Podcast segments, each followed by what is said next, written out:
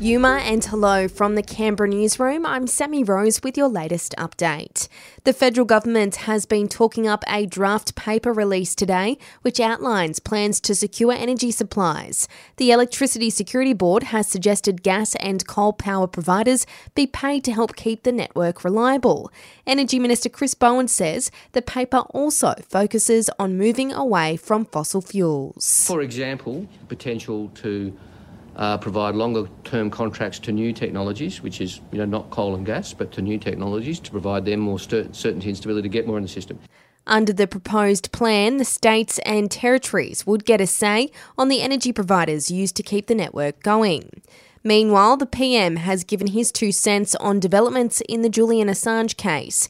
UK officials have approved plans to allow the WikiLeaks founder to be extradited to the US, sparking renewed calls for the federal government to do what it can to intervene. Anthony Albanese says the government will tread carefully. I intend to lead a government that engages uh, diplomatically and appropriately uh, with our partners.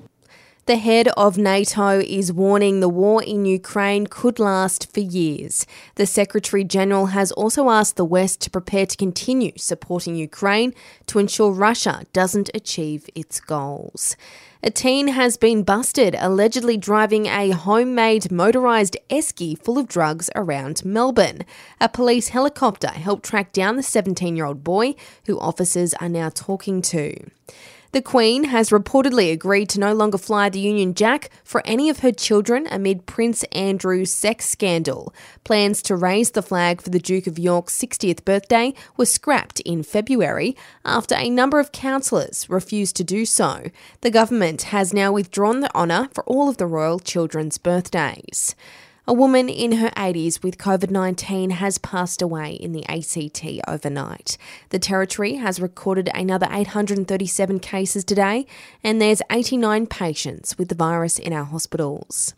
Police have seized a red Holden Commodore after a 22 year old man was caught doing burnouts in Hume on Saturday night. The man's been charged and will face court next month.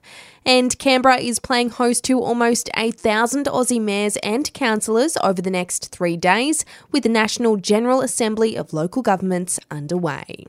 And that's the latest from the Canberra newsroom this Monday. Check back again tomorrow morning from 7 for our next update.